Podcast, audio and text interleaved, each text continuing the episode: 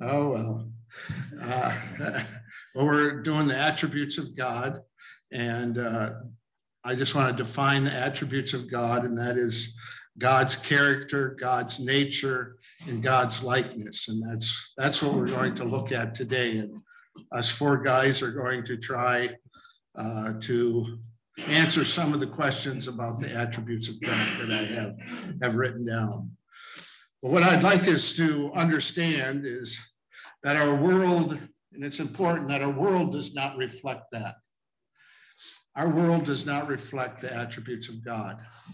And this is probably why a lot of people become atheists. They say this world is a certain way, and therefore that God can't be all the things that he says he is. And they become angry with, with that God, and they refuse to believe in him. And uh, so I want each one of us, as we study the attributes of God, to realize that the world is full of injustice, lies, sin, death, uh, many muddy things, and it reflects the one who rules this world. And we know who rules this world according to the Bible, and the world doesn't know it, but it's Satan that rules this world. And also, we make the world pretty messy ourselves at times with uh, our selfishness and our anger and uh, all the things that we do in the flesh. So I just uh, want us to realize that the attributes of God are different than that. And a lot of times, uh, people, bad things happen to people. We're in a world that you got to lock your houses, lock your cars because there's people that'll steal from you. Uh, girls have to watch out from being raped and so on. These things happen in our world. And a lot of times these things happen, and what do we do? Blame God for the evils that are in this world. And uh, so sometimes I just want to make that clear when we look at the attributes of God, we're looking at the goodness of God and not at the fallen world we live in. So I just wanted to make that clear. So, okay. So we have five questions and uh, uh, we're each going to try to answer them just a little bit. Uh, we'll run into walls where we can't completely answer these questions, but uh, we're just looking at five today uh, and hope to have more studies on this later. But uh, it is, the first question is, actually is two questions.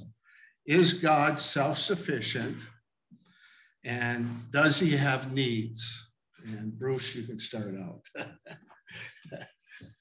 I won't start you every time. All right, that's good. I'm glad we have that cleared. okay.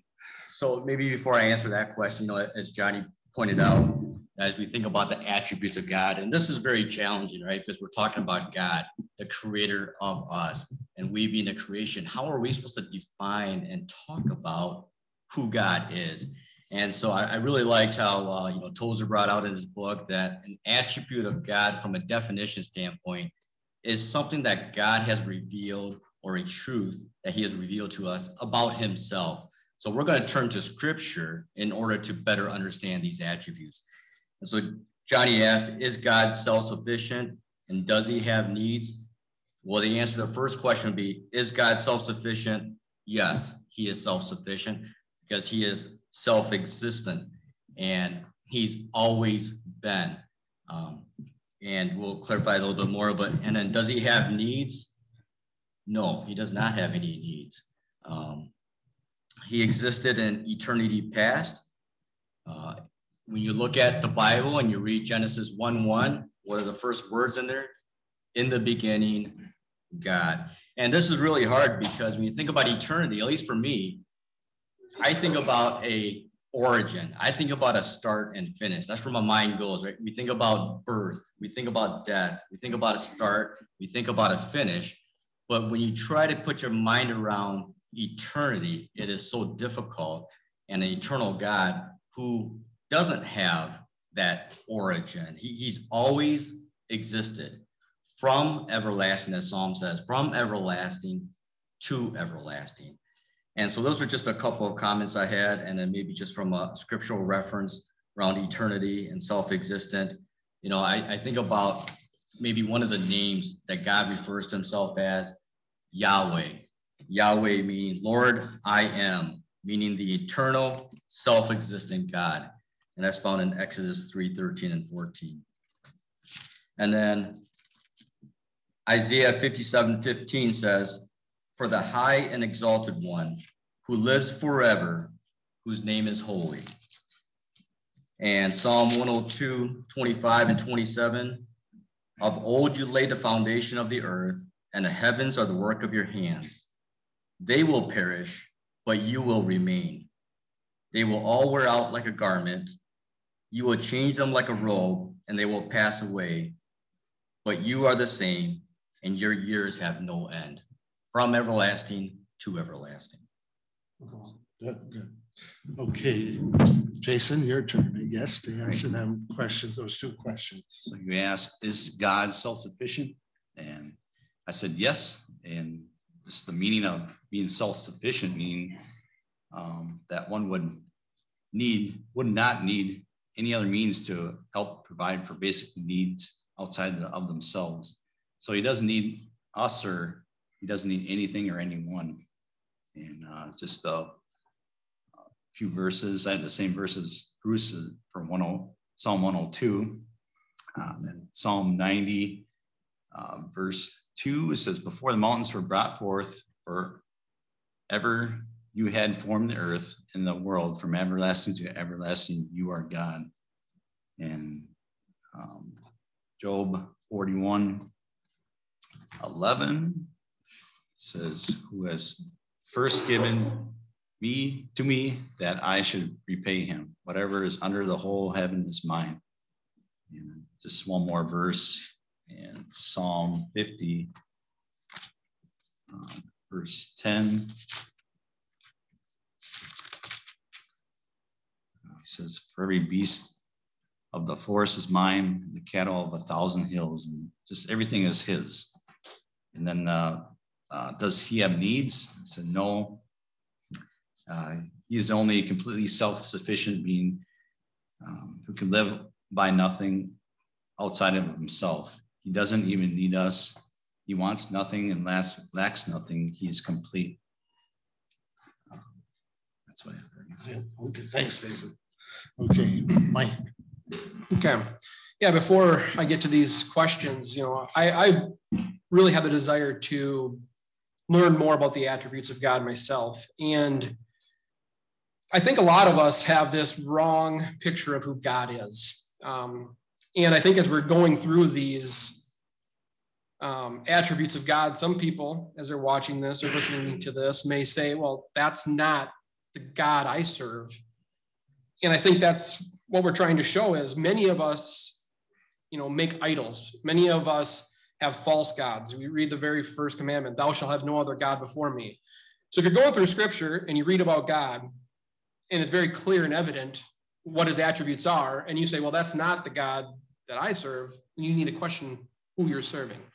Um, I think that's very important as we continue through this. If you feel yourself uncomfortable, ask yourself, why am I uncomfortable with that attribute? You know, and as we get in here, it says, is God self-sufficient? Well, yes, of, of course he is. Um, we're going to first look at Acts 17, 25. And well, I'll start with 24. And it says, the God who made the world and everything in it is the Lord of heaven and earth and does not live in temples built by hands and he is not served by human hands as if he needs anything, because he himself gives all men life and breath and everything else.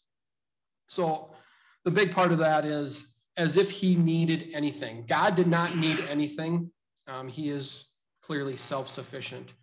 Um, God is the giver of life. If we look at John 5 26, I'll quickly turn there, John 5 26.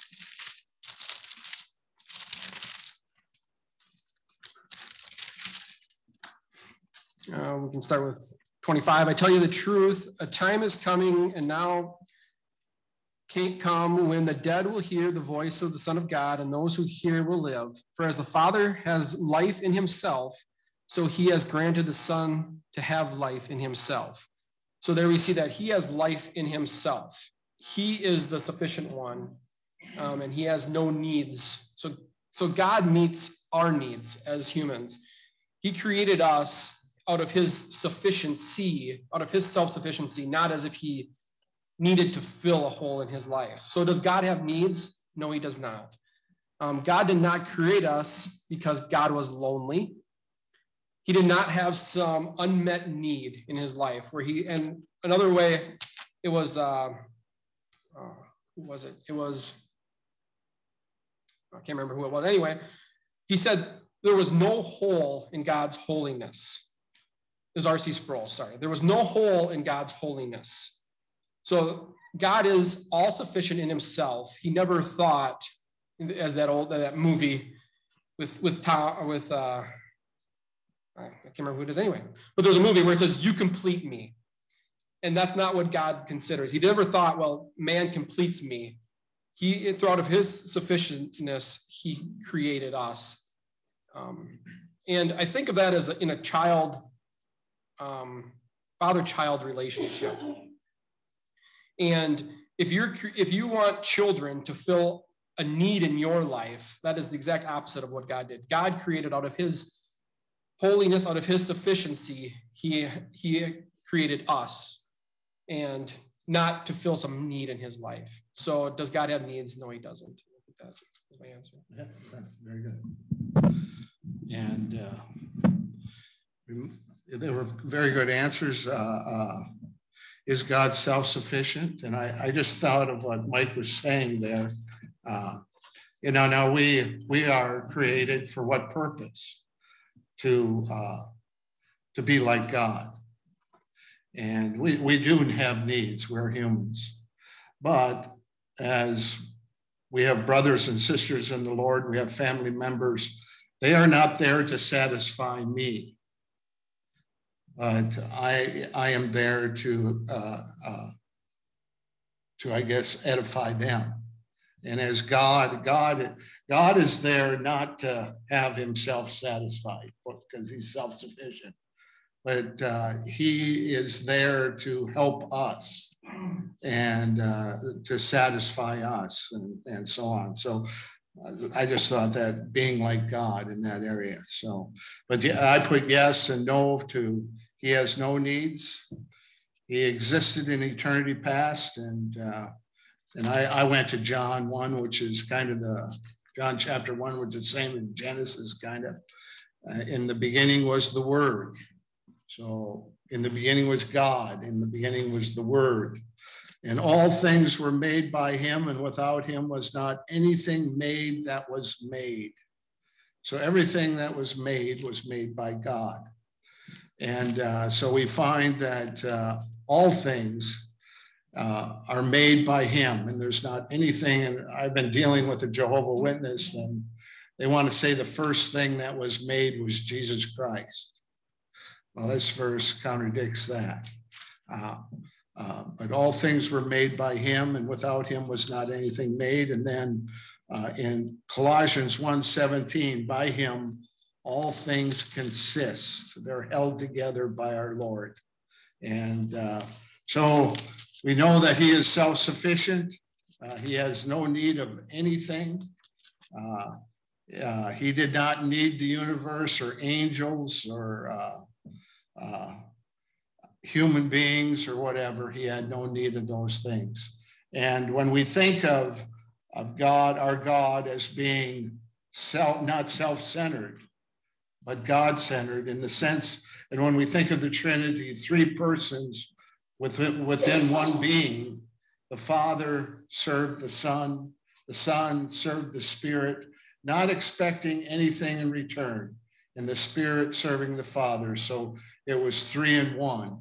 Whereas uh, the world defines, a, a lot of religions define God as one person within one being and that would only make him self centered.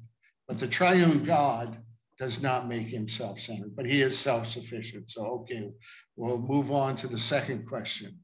And Jason, you got this. The second and third questions are kind of the same question, only because there's so much in it. But uh, can we fully comprehend God? Is the, the second question.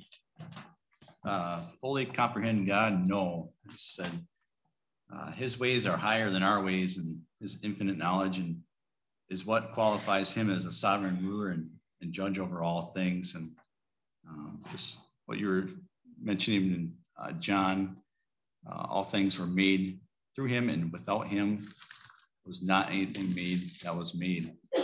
And think of, uh, he's the creator and uh, just think of uh, First Corinthians 2, 9 and 10, but as it is written, what no eye has seen nor ear heard, or the heart of man imagined, what God has prepared for those who love him. These things God has revealed to us through the Spirit, for the Spirit searches everything, even the depths of God. Okay, so he cannot be comprehended. Uh, Mike, uh, can God be fully comprehended? Uh, that answer, is no. No, we cannot fully comprehend God. You know, I started to think of things that we see every day, you know, just the human.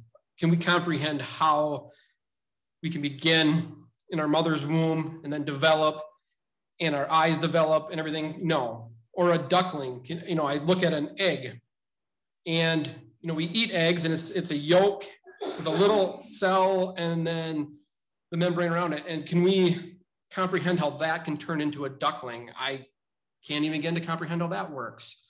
So if I can't comprehend these things that I can even see, how could I ever fully comprehend who God is and what he has done? Uh, I think the danger we often have is we try to bring God down to our level. We try to make him into something that we can understand. And in so doing, you know, we, we mold him into somebody that that you know in our own image that we think well god is this to me and we become the center of that universe. So we need to be very careful that we don't try to fully comprehend god in in many of those ways. Um, i had psalm 90 um, and it's just it kind of goes with when, when job too where god said where were you oh man when i created this? Where were you when i set the limits of the waters and brought up the mountains? But here in psalm 90 it says lord you have been our dwelling place throughout all generations. Before the mountains were born, or you brought forth the earth and the world from everlasting to everlasting, you are God. You turn men back to dust, saying, Return to dust, O sons of men. For a thousand years in your sight are like a day that has just gone by, or like a watch in the night. You sweep men away in the sleep of death they are like the new grass of the morning, though in the morning it springs up new, by evening it is dry and withered. So you just see there how it says, for a thousand years in your sight are like a day that has just gone by. So even in a thousand years, we could even begin to comprehend um, what God is. And I think there's that song where it says, if the ink was filled or the oceans were filled with ink, I could not write the love of God above. We just, there's no way to comprehend God. Um, and, and that is my answer to that question. Okay, and I, I agree. Uh, there's no way to comprehend God. He is infinite. And uh, I had Psalms 147 5, and it's great is our Lord and of great power. His understanding is infinite. And when we, that term infinite, you know, goes on forever. And uh, there's just, when we get to heaven, we're not going to fully comprehend God. He is so much bigger than us. Uh, and he knows all things, it tells us. And so his understanding is infinite. And uh, uh, so there's, there's really no way we can comprehend him. So we should be in awe of God.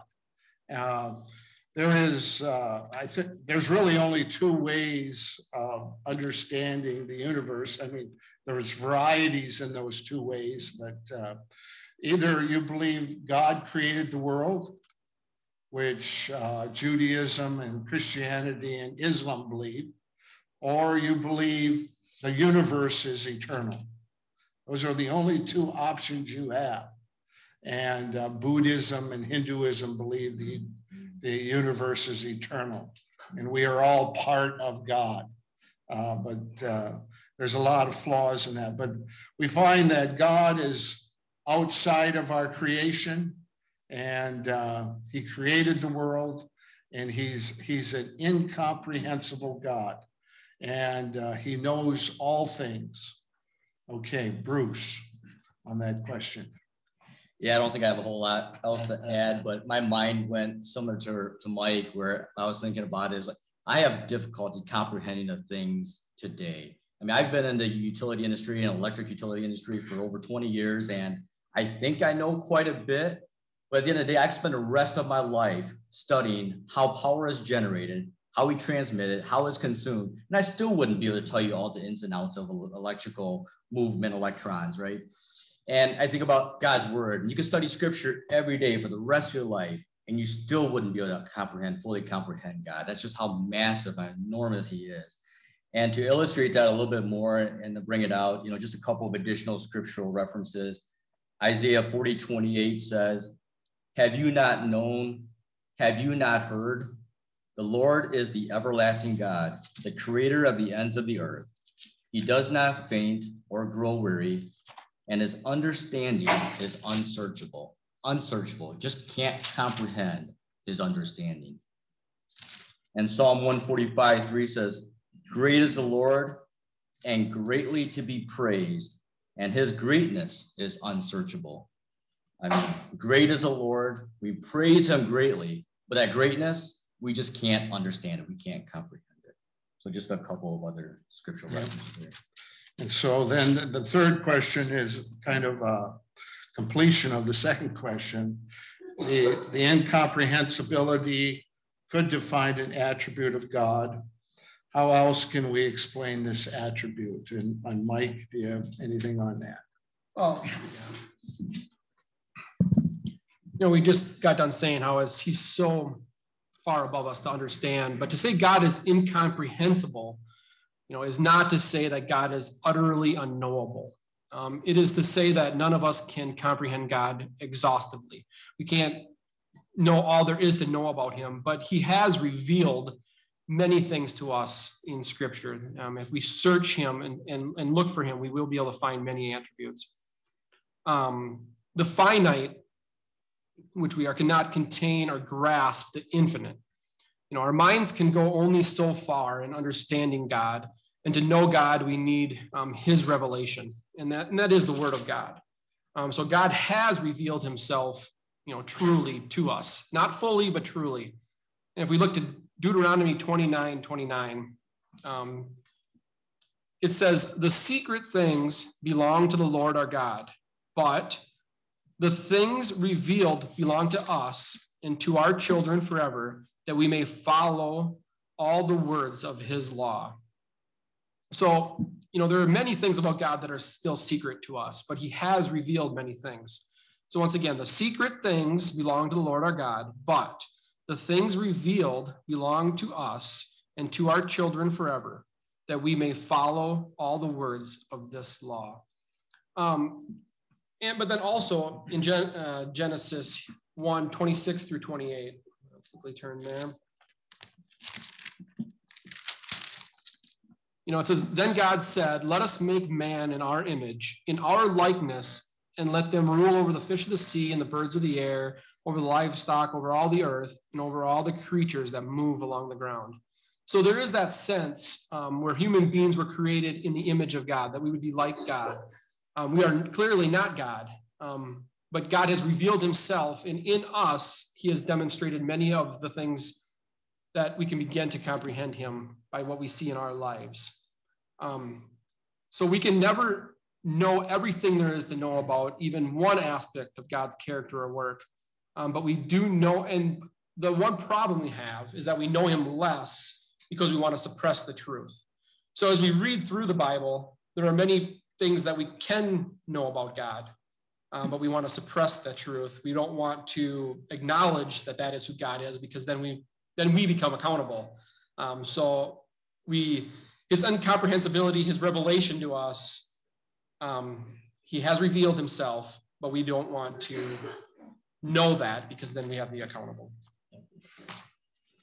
And I, I put down here, we talked before about him being infinite, going on forever, and eternity past, eternity future, just forever. We look at the universe and what we see is that it goes on forever.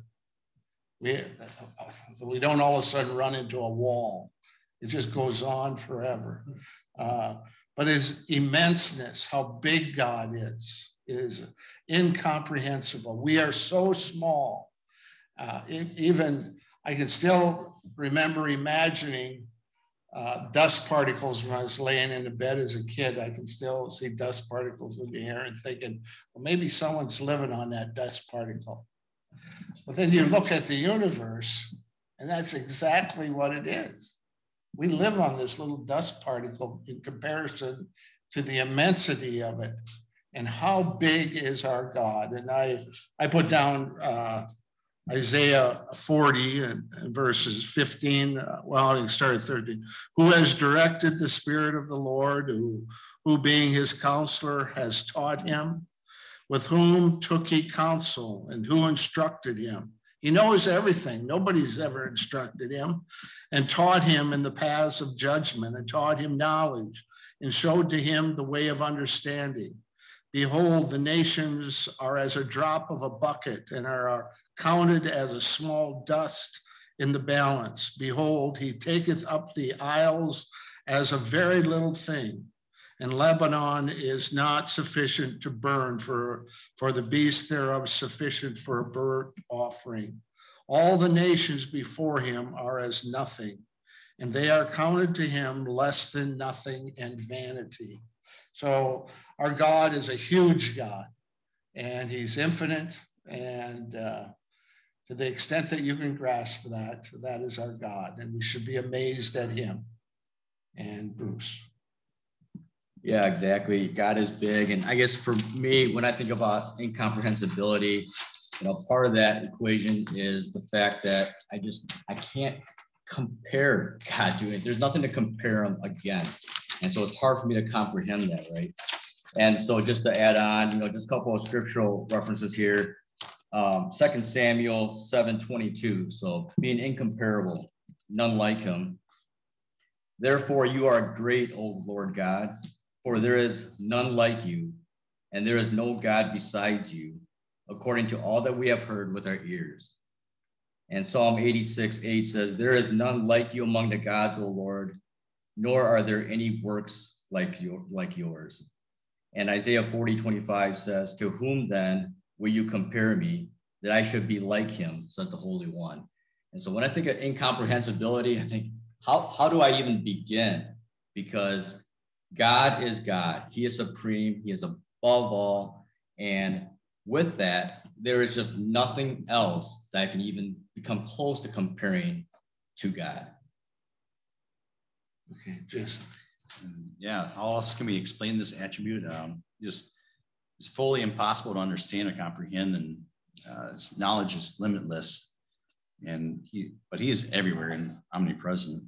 Just a few verses, a couple verses here. Deuteronomy 4:39 says, "Know therefore today and lay it to your heart that the Lord is God in heaven, above and on the earth beneath. There is no, there is no other." Uh, just saying, he's immeasurable. And uh, Matthew 28, uh, 20, he says, he's talking about how he's, he's always, he will always be with us.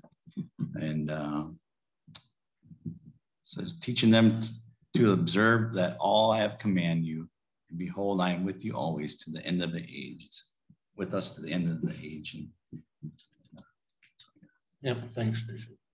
Okay, and then the fourth question is uh, the supremacy of God is an attribute of God. And uh, how would you affirm that truth? And uh, well, we go to the Bible and we, we look at uh, what he's done in the Bible. Uh, and I, I wrote some things down here. He, he, he's parted the Red Sea. Uh, so he's supreme over water. Uh, he the earthquakes in, in uh, numbers. Uh, the sun stopped at his command, or the earth stopped I, I guess probably the earth stopped rotating. It stopped. And then it also went back 10 degrees, uh, things like that. Uh, God is so supreme to every natural law that we know of. Uh, the ravens fed, fed Elijah. I mean, uh, iron swam. Uh, and so our God is supreme to all of the natural laws that we have in this world. And uh, uh, I think that uh, uh, as we think of him and we, we do not understand why he allows sin for a time, and he is, why he's allowing it. But someday it tells us that he will come back and bring the order back. And uh, uh, but he is supreme to all those things. And someday he's coming back, and that's who we worship. And we become so lazy in our worship sometimes and less amazed because we hear it and how guilty we are. But yet Jesus died for us. And isn't that wonderful? So he is supreme. Okay, then Bruce.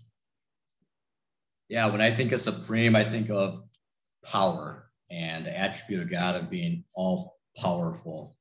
And I like some of the references where the question is asked, you know, is anything too hard or too difficult for me, says the Lord. And so, um, you know, a couple of those here in Jeremiah 32 17 says, Ah, Lord God, it is you who have made the heavens and the earth by your great power and by your outstretched arm. Nothing is too hard for you. And then continuing Jeremiah in verse 27, he says, Behold, I am the Lord, the God of all flesh. Is anything too hard for me? So when I think of supremeness and think of God and his infinite power, I think there is nothing that God cannot do except for sin, but cannot do within his perfect will. And so that came to mind when yeah. I thought about supremeness. Jason. Um, he's supreme to all. How would you affirm the truth? Uh, a verse in Exodus uh, tells us that he is the great I am. In Isaiah 43, uh, reveals to us to us that he is the only one and only true God. And in uh, 1 Corinthians 8 6 says, Through him we are created and redeemed. It's verses. Yeah. Okay. Mike. Um, yeah, so he is supreme to all. If we look at Deuteronomy 10, um, start with verse 12, and it says, And now, O Israel, what does the Lord your God ask of you but to fear the Lord your God, to walk in all his ways, to love him, to serve the Lord your God with all your heart and with all your soul, and to observe the Lord's commands and decrees that I am giving you today for your own good to the Lord your God belongs the heavens, even the highest heavens in the earth and everything in it. Yet the Lord set his affection on your forefathers and loved them, and he chose you, their descendants, above all nations, as it is today. Circumcise your hearts, therefore, and do not be stiff necked any longer. For the Lord your God is God of gods and Lord of lords, the great God, the mighty and awesome who shows no partiality and, and accepts no bribes. So, right there, I mean, he says, For the Lord your God is God of gods. So, he, he's not only supreme, but he just declares his own supremacy. Um, Exodus 20, once again, in the commandments, it says, You shall have no other gods before me. So, he just sets up his supremacy and saying, I am God, and you shall have no other gods before me. Um, that is utter supremeness. And then if we look at first Kings. Um, this is one of the ones where um, that I always go to when I think of the supremacy of God. First Kings 18, 20. And this is where, where he says it's God against Baal. And it says, So Ahab sent word throughout all Israel and assembled the prophets on Mount Carmel. Elijah went before the people and said, How long will you waver between two opinions? If the Lord is God, follow him. But if Baal is God, follow him. And, and that story goes on, as you probably know it too, where they set up altars. And they the one the people chanted and did all these things to try to get their God to consume the altar. And then Elijah said, pour on more water, put on more water onto his altar. And God, the God of gods, the supreme God, wicked up, destroyed the or burned up the altar and consumed the water. Um, so whenever I think of supremacy, I think of those those verses where where God can do all things. He is supreme to any other of these false gods that people may create. Um, and then lastly, how would I affirm that truth that God is supreme? I'm sitting here and we are here. I mean, that's right there. We're created. We, we are a being. We, we came from somewhere. So God is supreme. That, that was one of my answers there. You know, I just thought of one thing too, and I got it written down here, but I didn't say it, share it. Who is like unto thee, O Lord, amongst the gods? And I think it's very important for us to realize that these gods were real. There are principalities and powers talked about in the New Testament. And God is greater than those powers and principalities. They're evil forces, but they are real and uh, they came into our world and deceived man. So uh, the greatness of that verse is that if these gods are just made up, well, what's the big deal you're greater than them? But these are very powerful beings, and they were they were they are still in our world. So principalities and powers. But okay, the last question: God might have continued alone for all eternity, without making known His glory unto His creatures but he has made himself known. How has he made himself known? And this Bruce, you, get the, you get to go. Yes. All right. Well, I'll just give out one of them. Um, you know, there's there's several here. I'm sure we'll hit on them through Jason, Mike, and John. But you know, he has made himself known through creation, and that's very clear um, in Romans chapter one, verse 19. For what can be known about God is plain to them, because God has shown it to them. For his invisible attributes, namely his eternal power and divine nature, which we've been talking about, eternal power and divine nature, having clearly perceived ever since the creation of the world and the things that have been made. And so you can look around and just see the uh, see God and what has been created because God created it you know, whether it's the vegetation, whether it's the animals, whether it's us as created beings. But you look around and, and, and it's clear, no matter what you look at, those invisible aspects or attributes of God made visible through his creation. I agree with Bruce. Uh, through through nature, as we take a little look around inside here, look at us, and uh, He created us, and go outside and look around, and He created all, all creation for us. Um, then in his word through the prophets, he, he uh, made, made them known. And through Christ, um, God in the flesh, he came to this earth to die for us. And that's how he, um, another reason he made himself known.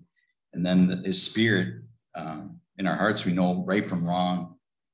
And uh, he's, he sent the spirit to, to um, know that. Yep, very good, Jason. Yeah, okay. Okay. Um, yeah. So also again, how has God made himself known? Um, there's many different ways through nature, um, through our conscience, through special revelation, which is the Bible, um, and then in Christ Jesus and in his children um, through sanctification in our lives. I think there's a very re, a real sense that he's made himself known in that. Um, quickly, we'll turn to Jeremiah 9 23. It says, This is what the Lord says Let not the wise man boast of his wisdom, or the strong man boast of his strength, or the rich man boast of his riches. Let him who boasts boast about this, that he understands and knows me, that I am the Lord who exercises kindness, ju- justice, and righteousness on earth for in these I delight. So God has made himself known to us, to man. Um, and in nature, yeah, we can clearly see that he has created and he has made many things. You know, and people want to tell us, well, in the beginning was nothing and, and nothing exploded. And if you ever try to think of nothing exploding. I'm to wrap your head around that. Even in that sense, nothing becomes something, so it's a contradiction from the very beginning. So God created, and so he's made himself known through creation. The human conscience, you know, think about that. Why would we have any desire at all to for right for wrong? Um, we should have absolutely no desire. If we were not created by God, we would have utter destruction because we would all only want to consume all the time the survival of the fittest type mentality. So there would be no conscience whatsoever. Um, special revelation in the Bible. Um, he's made us, he's, he's clearly given us his word so that we, we may know him. And then in Christ, becoming his children. I mean, we can know God because of what he does just in the life of a believer, how he brings us, brings a man like me from utter destruction and a person that cared nothing for God to where you care about God and to where you then become to care about others and then you come to give and want to know more about God. I mean that that in the life of a believer is utterly amazing. So we can know God through that. To take a, a fisherman and turn him into somebody that would then die for Christ on the cross, you know on upside down on a cross. In order to take the Zacchaeus, like we talked about earlier, a tax collector, and have him want to climb a tree, see Jesus, and become saved through that through that process, and then actually want to give money back. I mean that that is how we know God, and we can know God because we can see that He demonstrates that process in throughout eternity and throughout the Word, the, the, His Bible, over and over again, you see people's lives changed forever. Um, and that is how he makes himself known. Yeah, and I, I'll just, I put down nature to myself and because I, I, it is so obvious. And you deal with an atheist and all they'll say it's, it's not very obvious. Um, but Paul, you know, they attack Christians as saying, we come to Jesus for a crutch. Uh, so they attack us. And sometimes we don't know what to say when they say that, because I, I did come to Jesus for a crutch for, for, for helping me with my sin. But Apostle Paul attacks in Romans 1, attacks the unbeliever. He says, You suppress the truth, you hold it down, you don't want it. And he says, It's so obvious. And it, it really is. It's so obvious that there is a God. And they, they suppress it. They don't want it. So they can live, as someone said here, a life they want to live without responsibility to God. And uh, so I think uh, uh, God has revealed himself and he's made himself known, as some said, in Jesus Christ, in his word and the Holy Spirit. Uh, so he's done a great work and he's continually working. And uh, just praise God that we have such a great God. And um, let's let's just close with prayer. Jason, if you'd close with prayer. Lord, you just just thank you for this time that we can uh, just look into your your attributes, Lord. Just a, a, couple of them that you have, and you have so many. And uh, we just thank you for uh, just being the one and only true God who who knows all, sees all, and hears all. And just thank you for uh, just just loving us that um, you you you could uh, just send your son to die for us, Lord. We just just thank you for this time again. Um, may we just continue as we live our life this week, just grow in knowledge of you and, and grow in wisdom and just guide us in our in our lives, Lord. We just pray this through your son Jesus' name. Amen. Amen. Amen. Job.